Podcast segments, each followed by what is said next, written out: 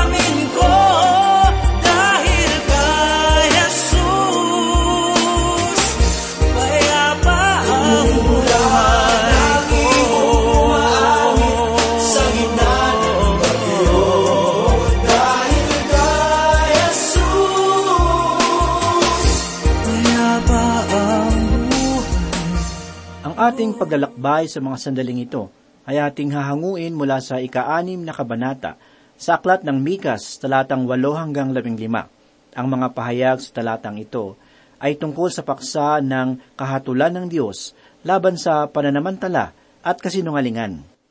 Basahin po natin ang ikawalo at ikasyam na talata bilang ating pagpapasimula.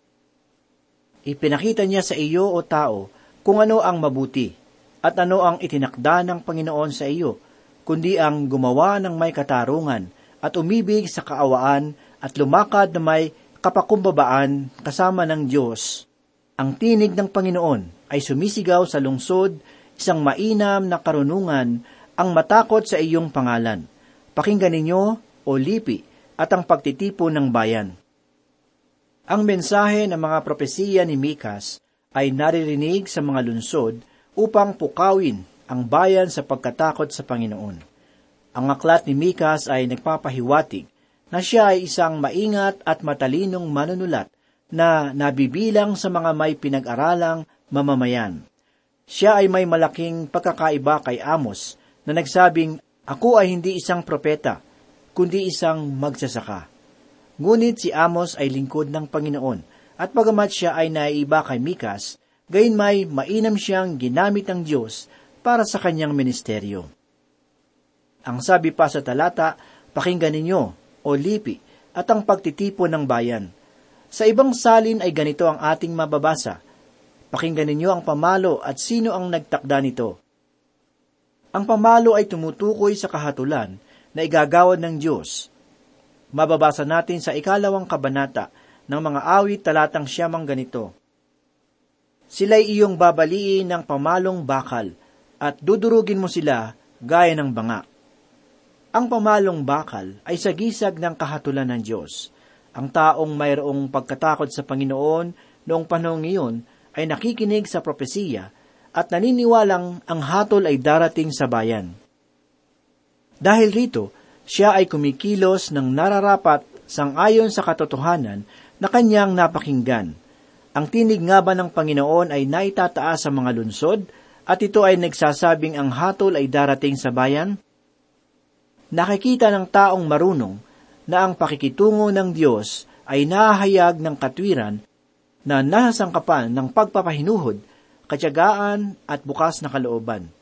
Ngunit hindi hahayaan ng Panginoon na ang kasalanan ay hindi mahatulan.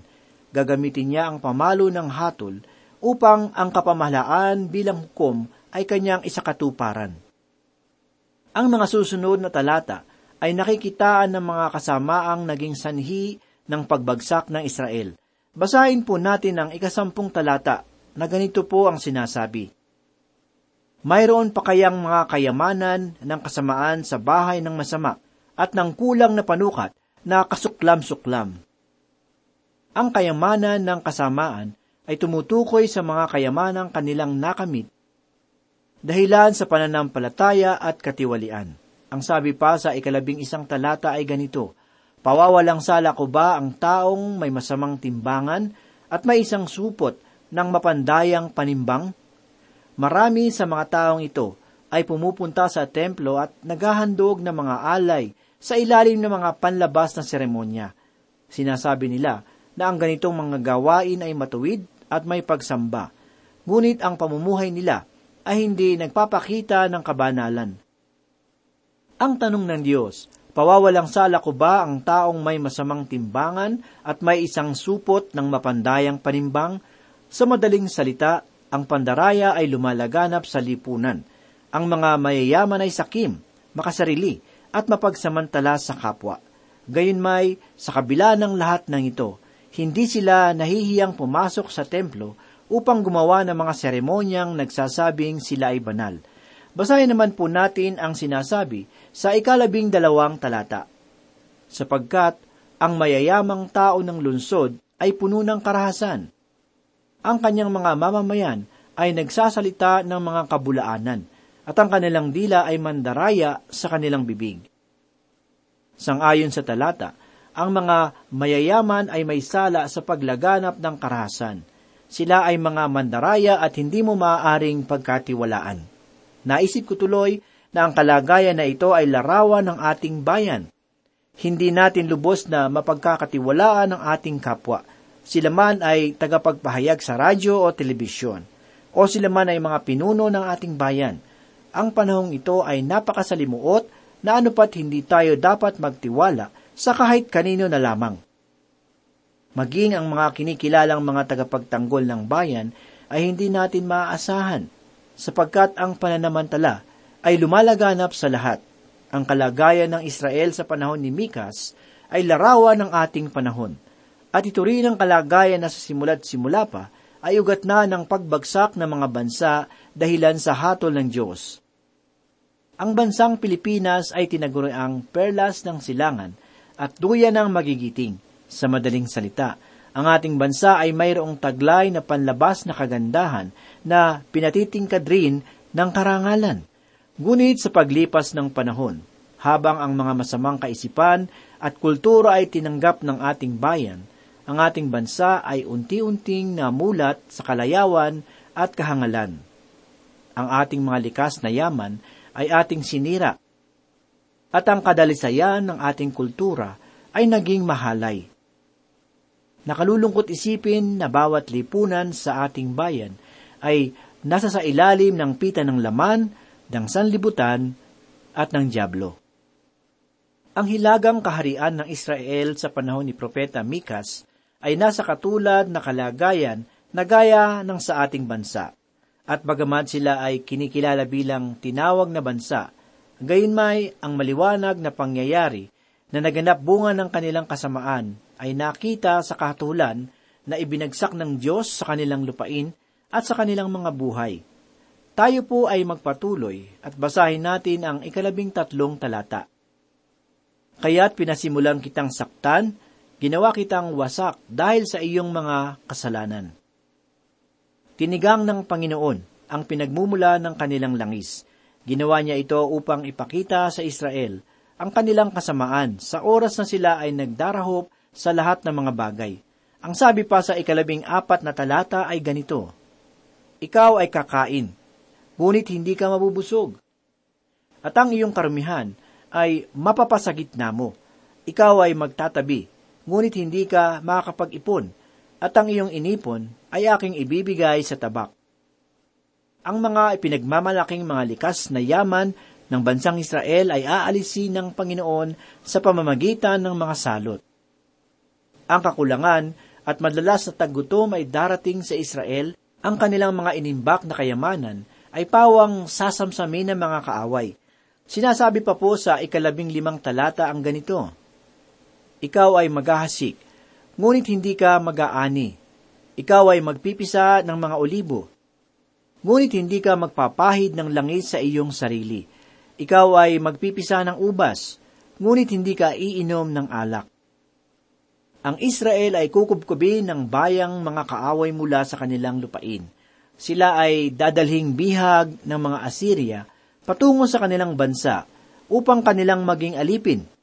Ang masakit na pangyayaring kanilang mararanasan ay magdudulot ng pagbabalik loob sa kanila. Ang bayan ng Israel ay dumaan sa mga panlabas na anyo ng relihiyon, subalit hindi na isabuhay ang diwa nito mayroong kasinungalingan sa kanilang puso na pinapatingkad ng pananamantala at karahasan. Hindi na nila ikinahihiya ang mga hayag na kasalanan. Bagkus pa nga'y isinasama ang marami upang ito ay gawin. Tulad ng ating bayan, laganap sa ating lipunan ang iba't ibang mukha ng kasamaan. Nakalulungkot isipin na maging ang larangan ng pagpapahayag ang siyang ginagamit upang ang kahalayan ay lumaganap sa ating bansa. Pinababagsik ng bawat isa ang kanyang kapwa at gumagawa ng paraan upang magkaroon ng alitan. Sinisisi ng marami ang pamahalaan, ngunit kung ating pagmamasdan, lahat naman tayo ay mayroong pagkukulang. Iniisip ba natin na matutugunan ng pamahalaan ang kasalanan at kahangalan sa ating puso? Sa palagay ba natin ay iisa o iilang tao lamang ang sanhi ng ating kahirapan? ang kasamaan ay laging may kabayaran, at ang kahangalan ay laging may bunga. Ipinapaunawa ng mensaheng ating napakinggan ang masamang na idudulot ng pananamantala at karahasan sa ating buhay. Kailanman ay hindi ito nakatutulong at hindi tayo tuturuan na marating ang katwiran. Kaibigan, kailangan ng bansang Pilipinas ang salita ng Diyos. Kailangan ng mamamayang Pilipino ang liwanag ng banal na kasulatan sangayon sa dalisay na katuruan nito. Higit sa lahat, kailangan natin ang personal na relasyon sa Diyos sa pamamagitan ng pananampalataya kay Kristo. Ang pag-asa ng bansa ay si Kristo Jesus. Ang kapangyarihan ng kanyang ebanghelyo na sangayon sa biyaya ang magbibigay sa tao ng bagong buhay, sapagkat malibang ang isang tao ay manampalataya sa kamatayan at muling pagkabuhay ni Kristo, ay hindi niya makikilala ang Panginoong bilang kanyang tagapagligtas. Ang sabi po sa ikalabing limang kabanata ng unang Korinto, una hanggang ikaapat na talata ay ganito. Ngayon, mga kapatid, ipinapaalala ko sa inyo ang magandang balita na ipinangaral ko sa inyo, na inyo nang tinanggap, na siya naman ninyong pinaninindigan, na sa pamamagitan nito kayo ay ligtas, kung matatag ninyo itong pangahawakan, malibang kayo'y sumampalataya ng walang kabuluhan, sapagkat ibinigay ko sa inyo una sa lahat ang aking ding tinanggap na si Kristo ay namatay para sa ating mga kasalanan ayon sa mga kasulatan, at siya ay inilibing at muling binuhay na ikatlong araw ayon sa mga kasulatan. Ang salitang ebanghelyo ay nangangahulugan ng mabuting balita. Hindi lamang iisang mabuting balita ang matatagpuan natin sa banal na kasulatan sapagkat maraming mabubuting balita ang inihayag ng Diyos sa bawat yugto ng panahon at ng kanyang programa. Noong si Adan at Eva ay nagkasala, ang pangako ng Panginoon tungkol sa darating na binhi ng babae na dudurog sa ulo ni Satanas ay mabuting balita na kanilang inaasam na dumating. Gayun din naman, noong si Noe ay pinagawa ng Diyos ng arko bilang paraan ng kaligtasan sa darating na baha, ito rin ay isang mabuting balita. Gayun din naman, ang mabuting balita tungkol sa pagdating ng kaharian ng Diyos ang siyang mensaheng ipinahayag ng Panginoong Hesus nung siya ay nasa lupa.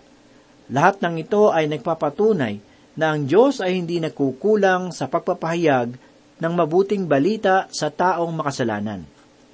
Ang Ebanghelyo ay laging tugon ng Panginoon sa kasalanan ng tao. Subalit, kung tatanungin ko ngayon ang bawat tagapagturo ng banal na kasulatan, ano ang mabuting balita na dapat ipahayag sa kasalukuyang panahon? Ano kaya ang isasagot ng marami? Maaari ba nating ipahayag ang mabuting balita sa Henesis tungkol sa binhi ng babae na dudurog sa ulo ni Satanas bilang batayan ng kaligtasan sa kasalukuyan? Sasabihin ko ba sa inyo na mga tagapakinig ngayon na dapat mong hintayin ang Mesiyas na magliligtas sa iyo?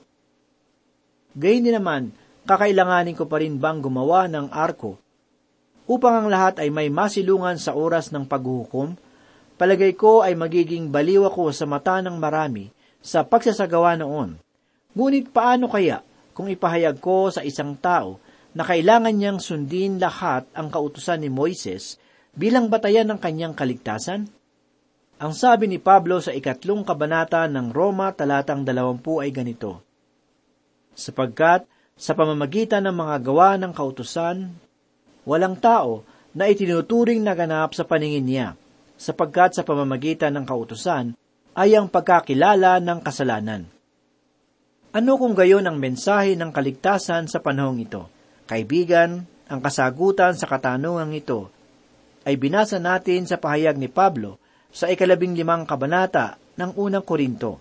Ang sabi niya sa mga taga-Korinto, ito ang mabuting balita na ipinangaral ko sa inyo, na si Kristo ay namatay para sa ating mga kasalanan, inilibing at muling nabuhay. Kaibigan, ito ang mabuting balitang magliligtas sa iyo. Ito ang saligan ng pananampalataya. Sa gawa na ito ni Kristo, tayo'y nananalig at umaasa. Sapagkat ng dahil sa kanyang dugo, ay natamo natin ang kapatawaran. Ang sabi pa ni Pablo, na sa pamamagitan nito, tayo ay ligtas. Maliwalag kung gayon na ang kaligtasan ay hindi sa pamamagitan ng anumang gawa ng kautusan o dili kaya'y sa pamamagitan ng mga seremonyang walang matibay na saligan sa banal na kasulatan. Ang pagkakaunawa sa ginawa ng Panginoong Hesus sa krus ng Kalbaryo ang espiritual na pangangailangan ng tao. Sa Roma, Kabanatang 5, talatang 6 hanggang 11 ay ganito po ang sinasabi.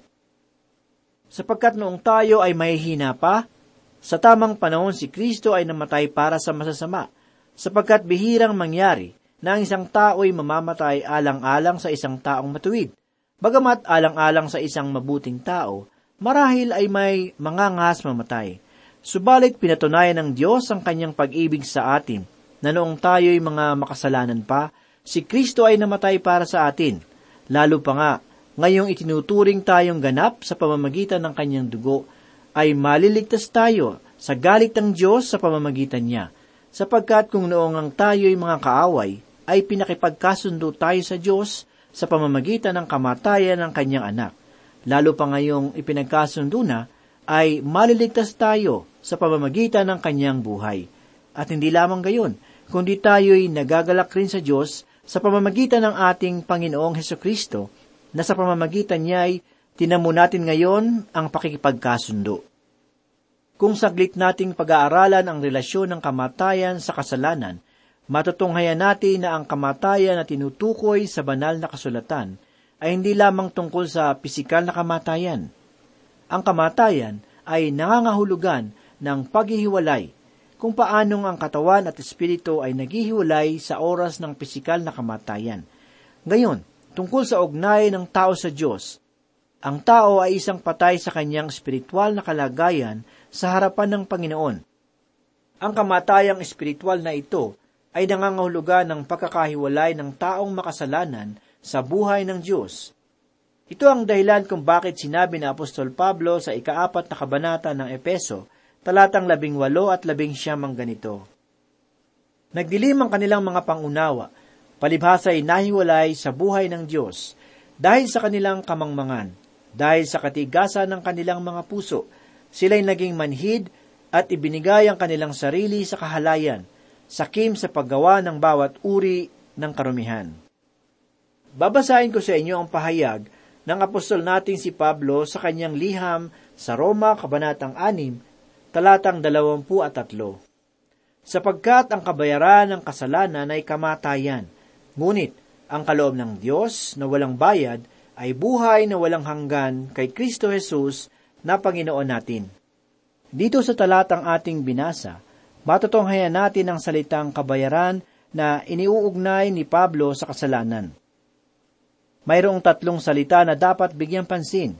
Ang una ay kabayaran, ang ikalawa ay kasalanan, at ang ikatlo ay kamatayan. Lahat ng ito ay mayroong malapit na ugnayan at sangayon kay Pablo, ang kasalanan ay may kabayaran, at ito ay walang iba kundi kamatayan. Ngayon, noong si Kristo ay nasa krus ng Kalbaryo, napasan-pasan niya roon ang kasalanan ng buong sanlibutan. Ang sabi ni Pablo sa ikalimang kabanata ng ikalawang Korinto talatang dalawampu at isa ay ganito, Para sa ating kapakanan, ginawa niyang may kasalanan siya na hindi nakikilala ng kasalanan upang sa kanya tayo'y maging katwiran ng Diyos. Si Kristo ay ginawang may kasalanan ng Diyos, Ama, para sa ating kapakanan. Ang kanyang pagkapako roon ay hindi dahil sa kanyang sarili o dahil sa kanyang kasalanan sapagkat walang kasalanan si Kristo. Naroroon siyang duguan sa krus ng Kalbaryo dahil sa ating pagkakasala. At dahil sa pinasan ni Kristo ang ating mga kasalanan, dapat niya ring danasin ang kabayaran nito walang iba kundi ang kamatayan. Ang kahangahangang katangian ng ating Panginoong Hesus ay inihahayag rin ng krus. Minsan pa sinabi ni Apostol Pablo sa ikalawang kabanata ng Pilipos sa latang walo at siyam ang ganito. At palibhasa ay natagpuan sa anyo ng tao, siya ay nagpakababa sa kanyang sarili at naging masunurin hanggang sa kamatayan, maging sa kamatayan man sa krus. Kaya siya naman ay itinaas ng Diyos at siya'y binigyan ng pangalang higit sa lahat ng pangalan.